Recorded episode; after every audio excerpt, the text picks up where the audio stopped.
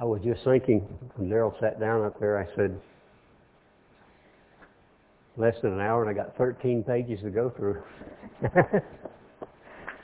Well, it's not unusual for me. I might have sometimes twenty pages and get through two or three, which is easy to cut, you know. A lot of my pages are written scriptures because I feel like Mister Armstrong was, you know, for years as he kept getting older, he kept putting fewer words on the page. So, you know, you, you make the words bigger where you can actually read them. And even with glasses, sometimes it's difficult. I have a question is, are you all that you can be? That's thinking. Are you all that you can be? When Darrell's bringing that out about Job there, Job didn't realize he could be all he could be until he realized he had to come and recognize who God was, didn't he? It's interesting to read when Terry was going through his sermonette, uh, I've jotted down again James four, because when you think of are you all you can be, there in James four verse um, fourteen it says, whereas you know not what shall be tomorrow. So when you think of are you all you can be, and I used to tell my children this, you can do everything you want to do if you set that as a goal. There was, uh, I read a story that one time of a fella, he set a goal when he was a young man to do a lot of different things. And he fulfilled those goals over his lifetime. So you can be all you want to be if you have goals set ahead of you. And when I told my children, you can do what you want to do, you have to set a goal. Now, if you want to do nothing, you'll probably, that's what you'll wind up doing. But if you want to go a long way, you have to set goals, don't you? And then you have to work at those goals. It has to be a commitment level in that. So here in James, he says, uh, you don't know what's tomorrow going to be. So you can be all you want to be, but you have to work at it at a, on a daily basis. Sometimes we say, well, you know, what's that story? Uh, it's raining outside and the roof's leaking. Well, I can't go out and fix the rain today. I'll just put it off till tomorrow. But tomorrow is sunshiny, so why should I go out there and fix the rain, you know, fix the roof? It's not leaking. So if you put things off for tomorrow, you don't know what tomorrow's going to bring. So even, uh, it is even a vapor. Your life is nothing but a short period of time. So are you going to be all you want to be if you just sit back, relax, take it easy, and put it off till tomorrow? Well, you'll never be what you ought to be. God doesn't want us to be that way, does he? God wants us to be a whole lot more. He even tells us he wants us to be kings and priests, doesn't he? So if we're going to be kings and priests, we better be fired up today and not wait till some other day. We have an opportunity, and I think so far through this speech that God has really poured out a tremendous amount of knowledge to us. You know, it's hard. You have a background of other things, and we come to the feast, and then God starts pouring out these knowledge, this knowledge to us, because he wants us to learn. So we are here to learn. Look at First Timothy four. Turn, if you would, to First Timothy four. God wants us to be trained and educated. He wants us to know things. He wants us, in effect, to be all that he wants us to be. First Timothy four, verse one. Now the Spirit speaks expressly, that in the latter times some shall depart from the faith. So here's a talking about a time, And we've gone through this in the past couple sermons that we are now living in the latter times, and it says some people will depart from the faith. We've all experienced that, haven't we? We've seen friends, family in cases, that have literally walked away and departed from the faith, and giving heed to seducing spirits and doctrines of devils, and speaking lies and hypocrisies, having their conscience seared with a hot iron. When you start rejecting God, and you continue doing that, you come to a point of no return. You come to that point where you can't go back.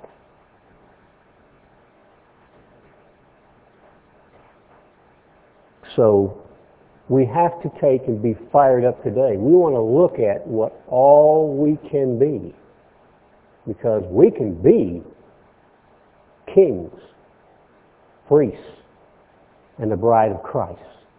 That's what we can be. Second Timothy chapter three. We cannot allow ourselves to depart from the knowledge that God gives to us. We can't take it upon ourselves to start speaking hypocrisy. We can't take it on ourselves to contradict what God is telling us. Second Timothy chapter three, verse one.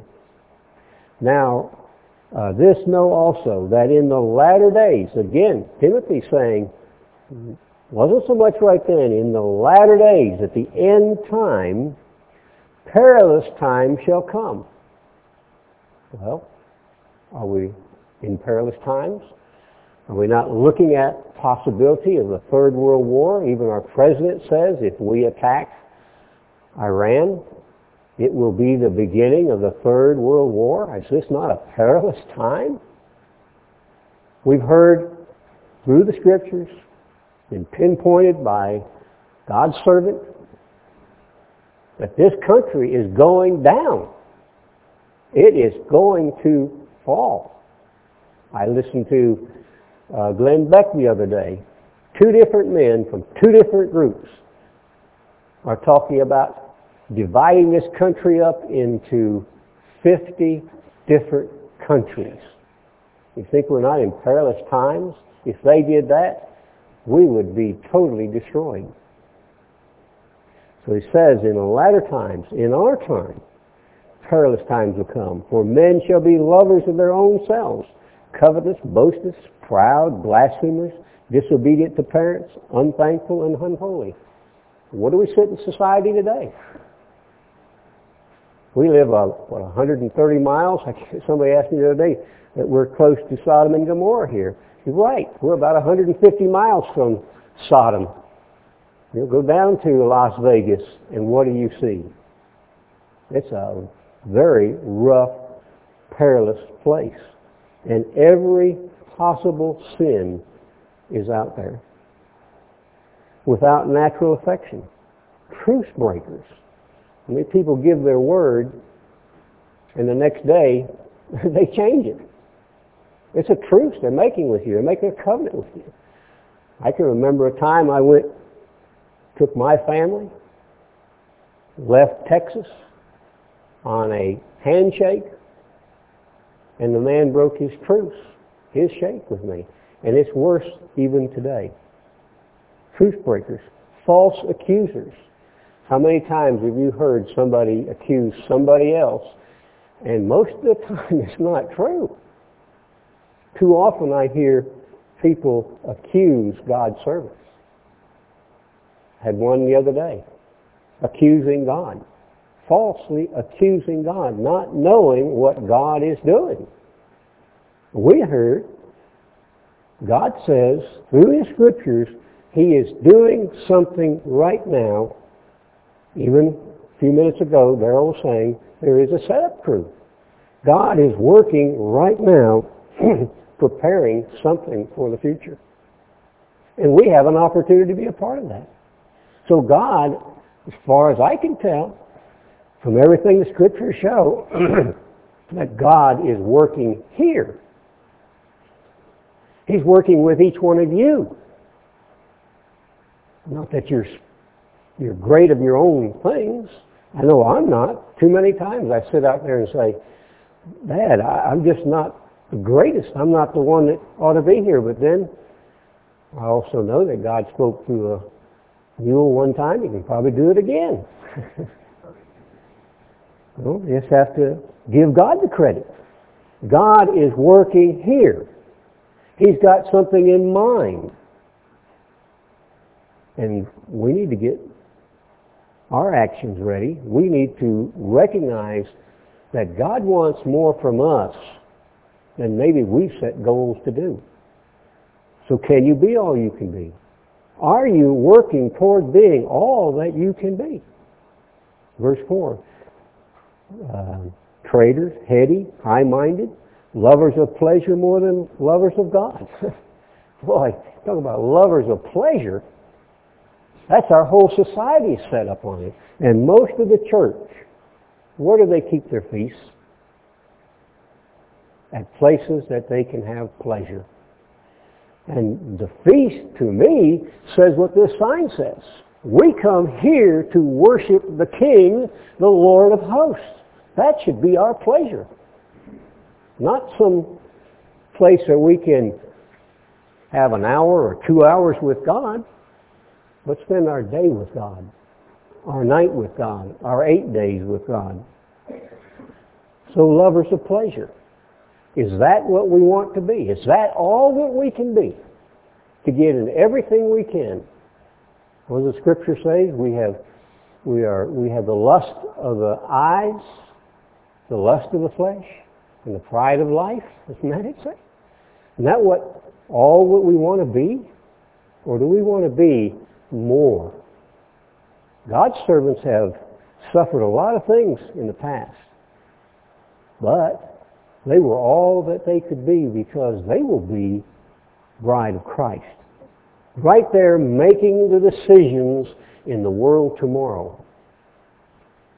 Is that all that we can be? You're right. That's what we are to be. And having a form of godliness, but denying the power thereof, from such turn away.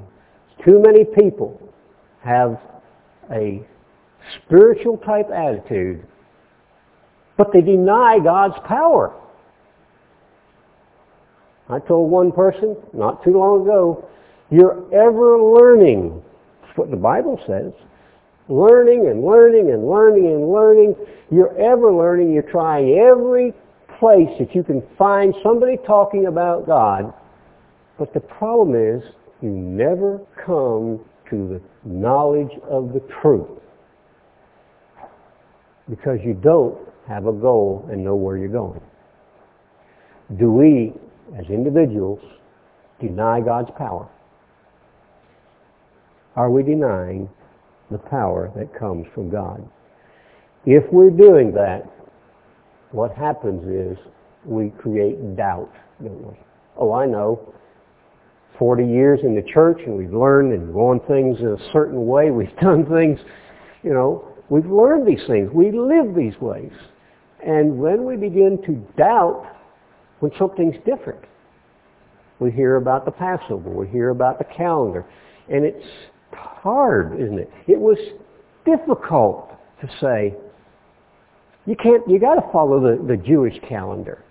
I mean, how, how can you do anything else? So we doubt God and we deny saying, yes, Lord. I mean, you said it. We'll do it. And too many people have done that over the years. People have come a little ways and stopped. And I've been in areas where when we we found out that you had the order of the Passover was not correct. And I've seen individuals doubt God. Well, He's teaching us through His servants. He has a lot of people that He uses. But He does use, and is going to use, two individuals, the two witnesses. And much of the church is going to doubt that these are God's servants. They already do that today. God tells us we shouldn't doubt Him, but we do. Terry's talking about our sins that we think are they're okay. Well, one of those things that we count okay is we doubt God's direction, His authority.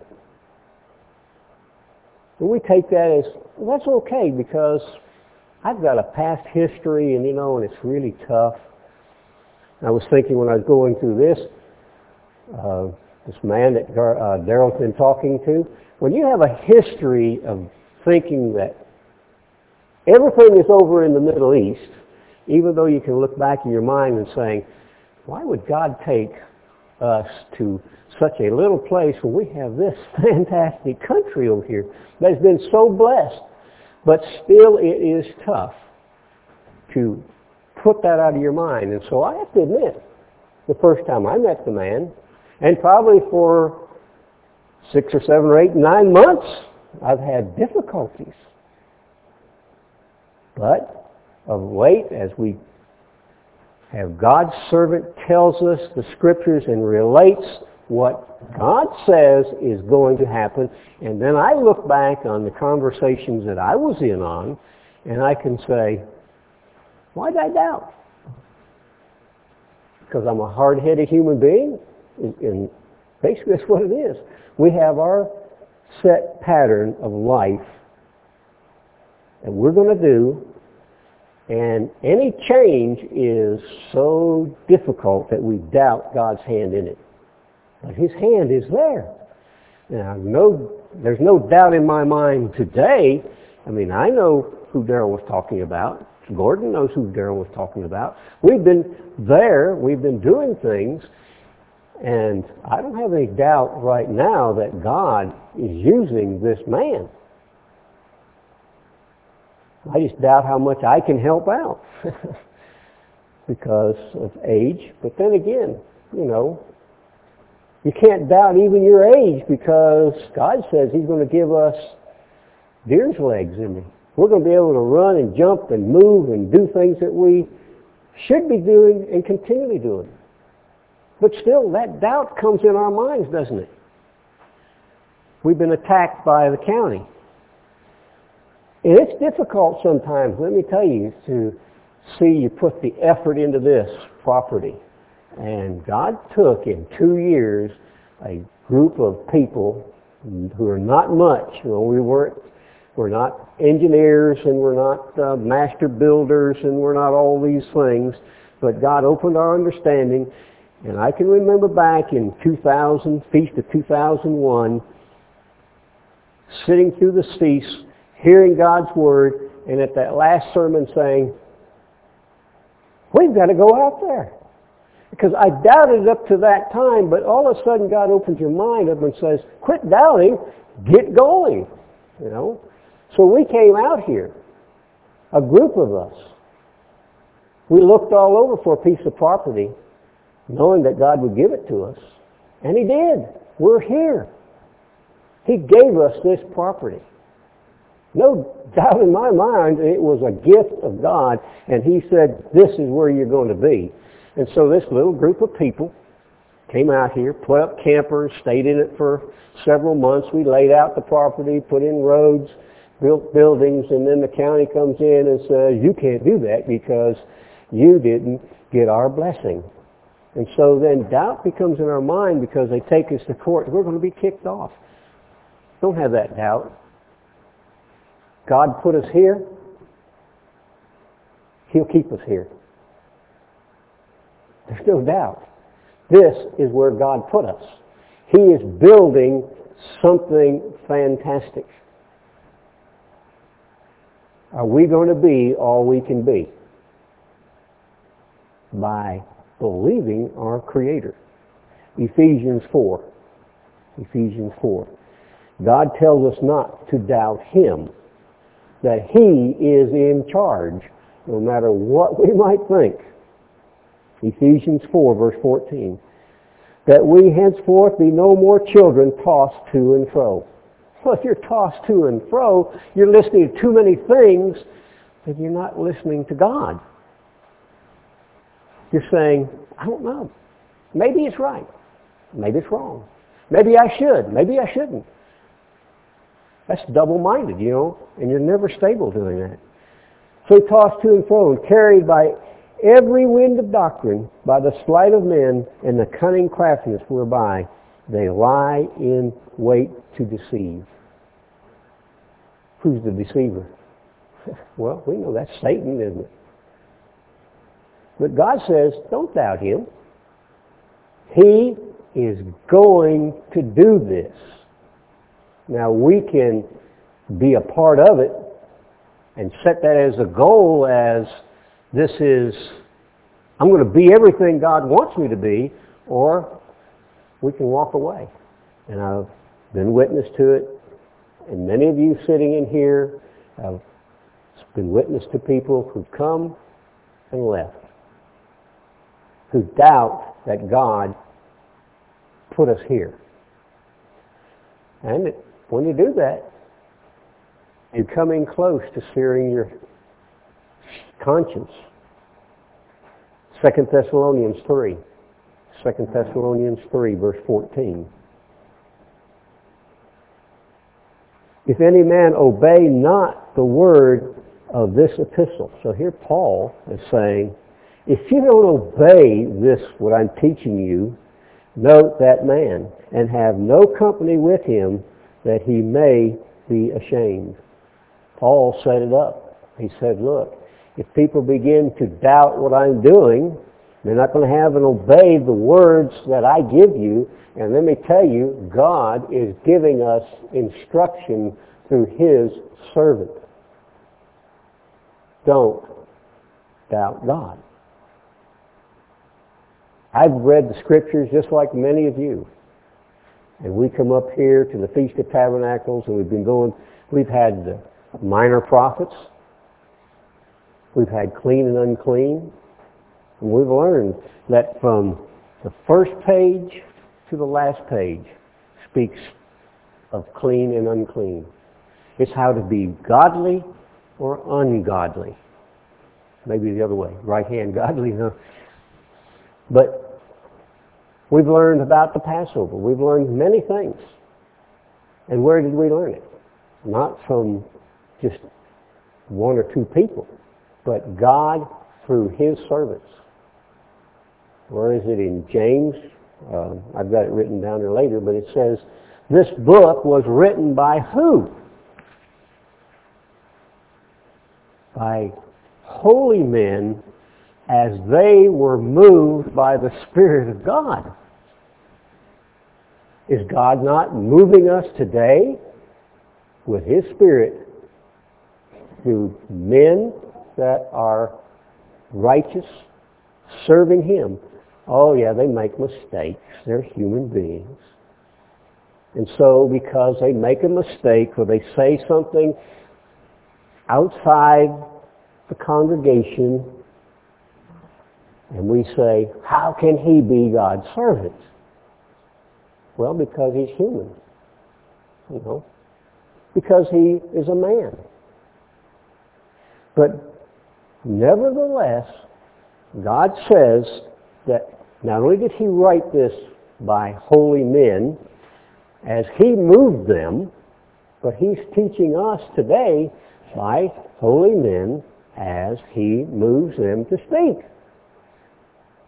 And are we going to listen? Are we going to obey? Or are we going to say, nah, he's just a man? I've seen it happen. I've seen people question God because they question a man. Well, they could question Isaiah. I've seen them question and turn down Luke. And yet Luke says, I was inspired to write the book of Luke to put everything in the right order, because there are things that are not right. And yet there are those that say Luke was not inspired, and we shouldn't even have the book of Luke. But I don't believe that. God gave us this book. Now, maybe there are errors written into it, but, you know, God will correct those in His time frame. He will do that. Second Timothy two, verse three. We create doubt for ourselves, don't we? But foolish and unlearned questions avoid, knowing that they do gender strife. So there are times that people bring up some questions, and sometimes they're foolish. I remember back in when I worked in electronics and working at uh, Wellex, and somebody come up and said, "Can God do everything?" Well, this is a foolish question, because they're trying to entrap whoever they're talking to and say, well, if God can do everything, can He create a rock big enough that He couldn't pick up? I mean, come on. Foolish questioning. When they said, there's nothing permanent. And I said, well, if I take this book and hold it over the, and let it go, will it hit the floor? Well, you can't say it'll do that every time. Well, I can say it's going to hit the ground every time. As long as there's gravity, it's going to be there. But those become foolish questions, don't they? And foolish questions, and, and that's just a little light type question. There are other foolish questions that create doubt. Questions that say, well, uh, I, I see this man do this. Are you sure he's uh, God's servant? Are you sure that God's leading you in those things? So doesn't that cause strife? And we sit there and we let it mull over in our mind, and we go to a friend, and that friend goes to a friend, and before you know it, you've got strife. You've got people butting heads because they don't trust God, because they don't trust our Creator. Who, then, is the greatest doubter, or who causes the greatest doubt? Well, we know that's Satan. The major tool that Satan uses is deception. In the Garden of Eden, he went to Eve and he said, well, did God say you couldn't eat of everything? I mean, his approach was, uh, uh, are you sure that God put this man in charge of this group and has given him this information? Are, are, are you sure of that? And so you sit there and think, mm, yeah, well, I, I seen him the other day riding a four-wheeler and, and uh, smashed his finger, and, and he hollered. Can't be God's servant, you know. So you, maybe he's not. Satan uses many things to try to get to you to say, I can't trust God. I doubt that God is really in charge. Sometimes we look out there and say, well, maybe it is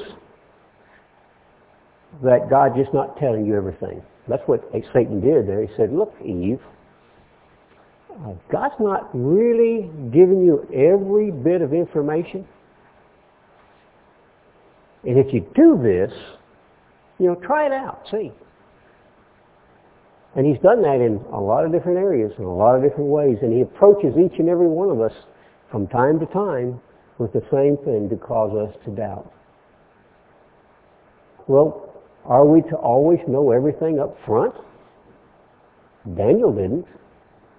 He said, I want to know what this is. And God says, close up the book, Daniel. It's not for you to understand. So what does Daniel say? Well, it must not be God if you don't want me to understand it. No. He has his time frame. So he brought Herbert Armstrong, gave him information, and how many of us began to understand God's way of life through Herbert Armstrong? See? How many of us began to understand that? I know, sitting out there in the desert, and I heard Herbert Armstrong the first time, and I said, I haven't heard this before. I haven't heard anything like this. And after a few weeks of listening to Herbert Armstrong, I knew there was no doubt that God was using this man. Do I need to know everything at that time? All I had to know was, yes, Lord, I will change. But things come up and you say, maybe, maybe this is not right. Because Satan still will impregnate your mind, if he can, to question what God is doing. Are we going to question what God is doing with us today? We better not. He is going to rebuild the church. He's going to make a better temple than was under Mister Armstrong. Now, you have a choice to say, okay, I want to be a part of that, and whatever is said, I'll do. Or you can say, nah, I don't believe that. They're, they're questioning. Well, you, you should. The Scripture tells you, search the Scriptures, prove what's truth and what's error. And when you find the truth, it says grab a hold of it and don't let it go. But too often we grab a hold of the truth and then we hear some little doubt come in and we're ready to let the truth go, aren't we? That, that tendency comes from time to time. You want to let go. But we can't afford to do that. God is going to use somebody as a setup crew. You can be a part of it, or you can let somebody else do it. How many times have I said in sermons that God has one hundred forty-four thousand crowns? He's offered it to one hundred forty-four thousand people. Now, if you take that crown and you take light of it, and you doubt really you're going to get it, and you let it go, you cannot get that back. If God gives that crown to another person, that's it. You have one opportunity. The world doesn't know God. Methodists, Baptists, Catholics, Mormons, they don't know God. So he's not working with them right now. He's working with the bride. He's preparing for the future. Feast of Tabernacles is here to teach us what we have to learn to do, what we're going to have to be, and then be joyous that we're going to have an opportunity to work with people. We're going to have an opportunity to help people live in a Garden of Eden atmosphere. Oh, there are going to be people that are going to doubt it again, and what happens, says in Zechariah, and they're going to say, I'm not going to go to the feast, and God said, okay, you shouldn't have any rain. No, he's going to get them to a point. It won't take too many years, let me tell you. If you see everybody else enjoying life and having their own vine and fig tree and, and, and having a beautiful life, and you're suffering, you're going to want to change. You're going to want to turn your life around and say, I want to be a part of that. Forgive me. I'm sorry I doubted you. But one benefit we'll have in the world tomorrow, you know, is that Satan's going to be bound where he cannot set his doubts in anybody's mind. He will not be able to penetrate anybody's mind until the end of that time period when he's turned loose. And it's always been hard for me to grasp that people live a thousand years in a millennial atmosphere, in a Garden of Eden, Satan's turned loose, and these people doubt God's ability and God's plan and come against to fight against God. I mean, it's, that just kind of blows my mind that people could do that. But maybe we don't understand the power and the amount of deception that Satan can put out there, because he will turn minds against God and God's family. God doesn't want us to doubt. What God wants from each and every one of us is trust. Trust and obey. God wants you to trust Him and obey him. Now, the word trust is assured reliance on character, ability, strength, or truth of someone or something. God wants your trust. He doesn't want you to doubt anymore. He wants you to put, throw doubt out and begin to trust him in everything. And he says it's the character, the ability, the strength, and the truth. I flew to Africa for two years, my wife and I, in an airplane, and you know, it's like four hours from Las Vegas to Atlanta and fifteen hours from Atlanta to uh, South Africa. We have to put a certain amount of trust, don't we, in the aircraft, in the pilot, the mechanics who work on that aircraft. I mean, you put a lot of trust in these people, human beings, to get you where you're going.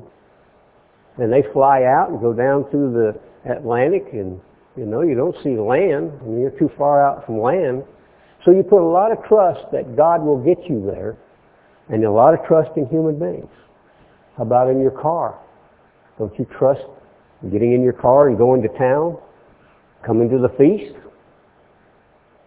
Do we trust our buildings to be standing up? At the dig, you know, I've had, had a big problem there for a while. We've been up there digging this hole. We dig down one hundred feet. Well, probably about eighty-five feet, and it was pretty straight down. You know, there was, you know, I had no, no problems with it. But then we started going at an angle. And now we got to start putting trust that this is what God wants, and he will protect you. Because we had to dig under at least two, maybe three rocks that are the size of pickups. And we're about ten feet underneath those things. I mean, underneath at a, at a distance over, plus twenty feet below them. So you have to have a lot of trust in God, or you will not be down in that hole, I'll tell you. It's, but I believe that, and trust God, that this is what he wants us to do. So it says we, trust is reliance on character. John chapter seven, on character. John chapter seven, verse twenty-eight and twenty-nine. Then Jesus, then cried Jesus in the temple as he, as he taught, saying, "You both know me, and you know whence I am. And I am not come of myself, but he that sent me is true, whom you know not." So Christ is saying, I'm here, and I trust God, but I know him, for I am from him, and he has sent me. Christ trusted God all the way. It's an example that he gives for you and me. He says, trust me. So Christ sets us that example. You need to trust me. Chapter twelve, verse forty-nine. Chapter twelve, forty-nine. Christ saying, "For I have not spoken of myself." So listen to what I say. "But the Father which sent me, he gave me the commandment, what I should say and what I should speak." So he believes that God is in charge. And he trusted God to give him the information to speak. He gives us that example. Again in chapter fourteen, verse ten. Christ speaking again says, "Believe you not that I am in the Father, and the Father in me? The words that I speak uh, unto you, I speak not of myself, but the Father that dwells in me does the works." In other words, Christ is saying, God trusts me enough to let me teach you. We have got to come to that point, I think, ourselves, to say, we trust God enough to believe that he will teach us what we have to do. I know so many times it's not the norm. It's not what we have learned. It's, it's what we've learned, I should say. It's what we've learned, but only it's now a deeper understanding. It's a better understanding. And it's time that God wants us to learn those things. Turn to Hebrews chapter three. Hebrews chapter three. We have to trust our Creator, that He will teach us what He wants us to understand. Verse one, therefore, holy brethren, who share in the heavenly calling, do we understand that? We understand that we are sharing with Christ, with each other, a heavenly calling. Do we trust that it's God calling us?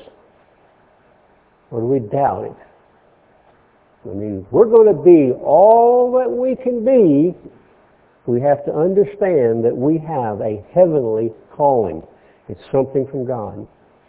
Fix your thoughts on Emmanuel, the apostle and high priest whom we confess. It's saying here that Christ is the high priest. Do we trust Christ then to lead? He is faithful to the one who appointed him, pointing out that Christ was faithful. So trust and faith actually go hand in hand. You have to have faith to trust God. He is faithful to whom he was, who appointed him, just as Moses was faithful in all God's house.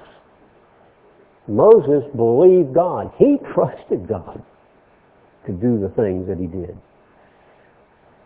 Emmanuel has been found worthy of great honor more than Moses, because his trust was so great and so high in the Father.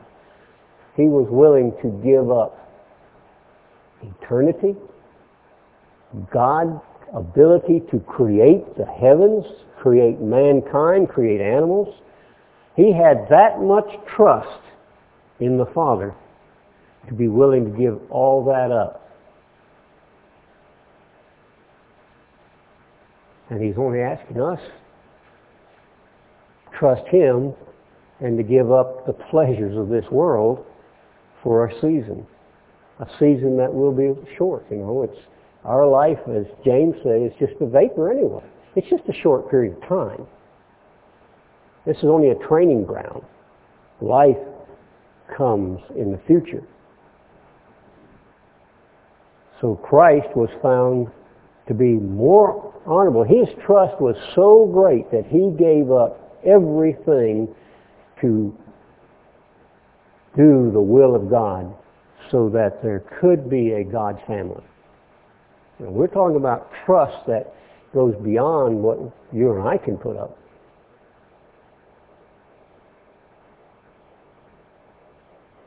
Just as the builder of a house has greater honor than the house itself. For every house is built by someone, but God is the builder of everything. Put that in our minds. If that's locked into your head, God is in charge of everything. He's done it all. You can trust God. Moses was faithful as a servant in, in God's house, testifying to what would uh, be said in, of, in the future. But Christ is faithful as a son over God's house. And we are His house. Believe that? Trusting God that Christ will take care of us? If we hold on to our courage and the hope of which we boast, you have to hang on to it. Are we not told, and I think it's uh, Hebrews, that we should capture every thought? It's hard sometimes, isn't it? I struggle with that a lot sometimes, you know. to capture every thought. Trust God for help in whatever it is, even capturing your thoughts, so that you can glorify God in all that you do. That second point that they brought out about trust, keep my paper back here, was ability. Do we trust that God has the ability to take care of us? Just like I brought out earlier, do we trust that God will take care of whatever comes about from the county about us building this property? I, would, I remember the last time we were at the court, the county even admitted, we're a town. They came out here not to build a trailer park, they came out here to build a town. Well, you're right. They know that. Do we trust that God said He would build cities or towns without walls? I trust Him. I believe that that's what He said. Ephesians five, verse fourteen. Wherefore He said, awake you that sleep, and arise from the dead, and Christ shall give you light. Christ is going to open to us His ability is to lead us in the right direction. We don't have to doubt whether Christ can teach us and show us the right things.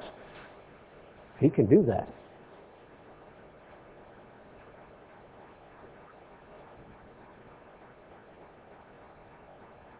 Christ said in John five, uh, nine, verse five, as long as I'm in the world, I am the light of the world. As long as Christ is with us, as we trust Him, He becomes our light. And if we are in Christ, then we are the light. And the world doesn't see that right now. Let's jump down to the next one. I'd like to get through this one, one part. I'm not going to get all of it. But the next thing on trust is strength. Strength.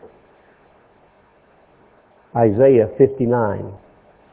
Verse one, strength.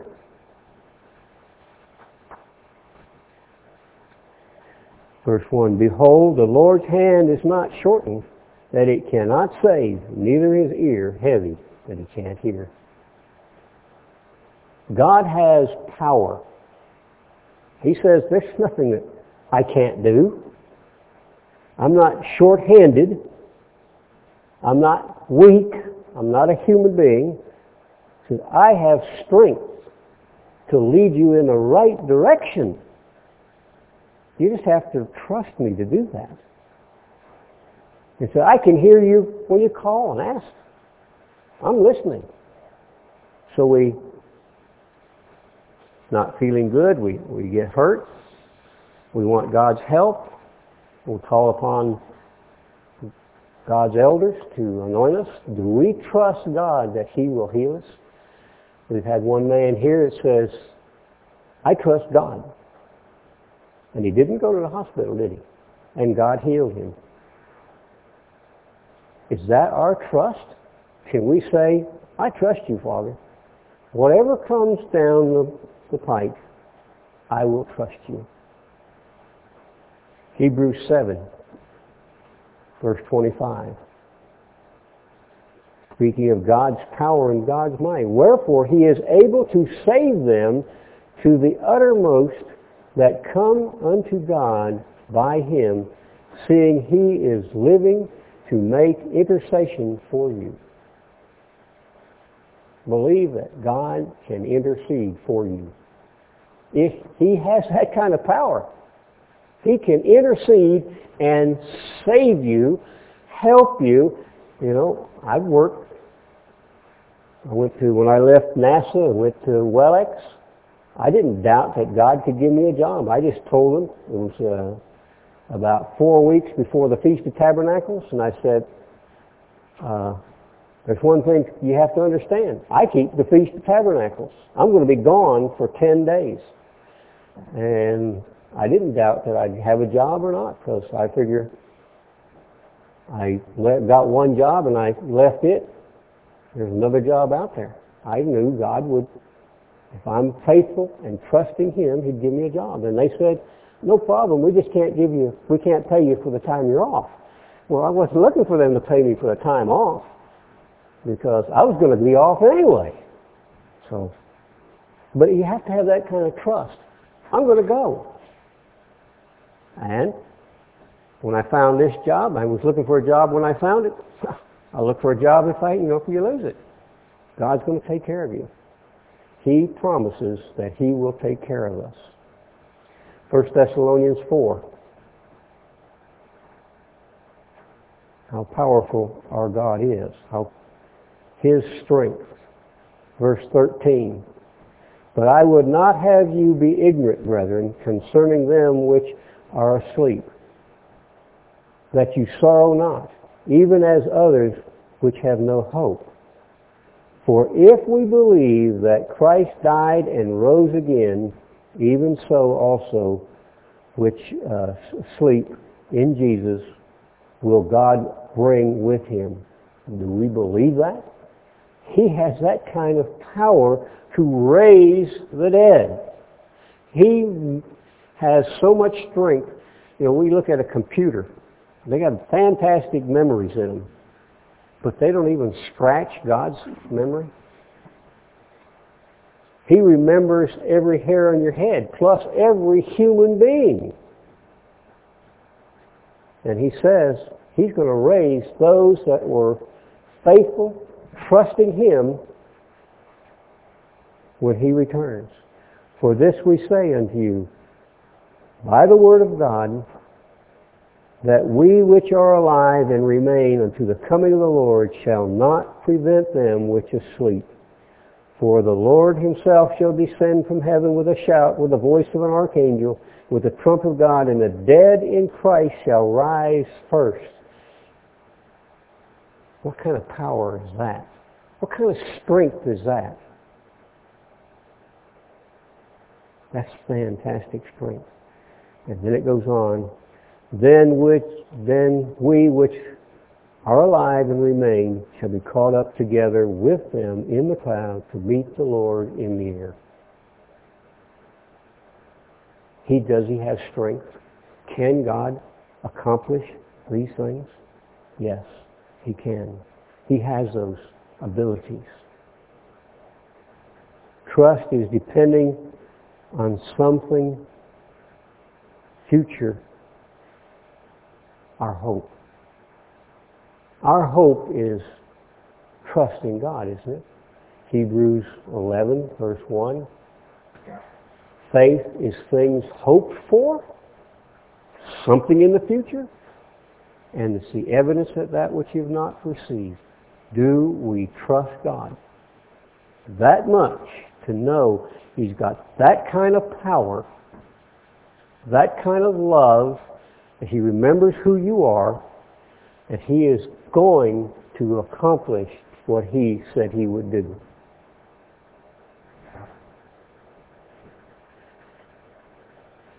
Well, I had a lot more on trust, and it's just getting started, because there's areas of trust that we don't realize. Things that God can do. God's, we can put trust in God's promises. And this gives me an opportunity, see, I get to speak again. I don't have to stay up until all the hours of the morning. I can conclude this maybe a little later. But let me hit Romans eight, verse twenty-four. For we are saved by hope, but hope that is seen is not hope. For what man sees, why does he hope for it? When you see something, why do you hope for it? Well, in one sense, we see being the bride of Christ. And yes, we hope for it, but we don't know what it's going to be like. You have no concept of really what it will be like to be spirit beings, not to be cold, not to be hungry, but to have so much love that it just boils over out of you. See, God is love, And to be a spirit being, you're going to be love. In the future, in the world tomorrow, we're going to have an opportunity to teach people to trust God. But we're going to have to be trustworthy ourselves, are we not? To be there. There's a group of people that will go through a great tribulation. And what they go through is going to be horrible. So we're going to have to have enough trust in God that we can be all we can be. That we can be there. We have the love and the trust, that we can have the power and the character, God-like character. You won't be a part of the family of God if you do not have His character. And the Scripture tells us we have to have this mind in us that was in Christ. If we're going to be all we can be, and we're going to trust God, we have to understand that we have to be like Christ. So I'm going to stop there for today. And maybe the next time I can conclude this.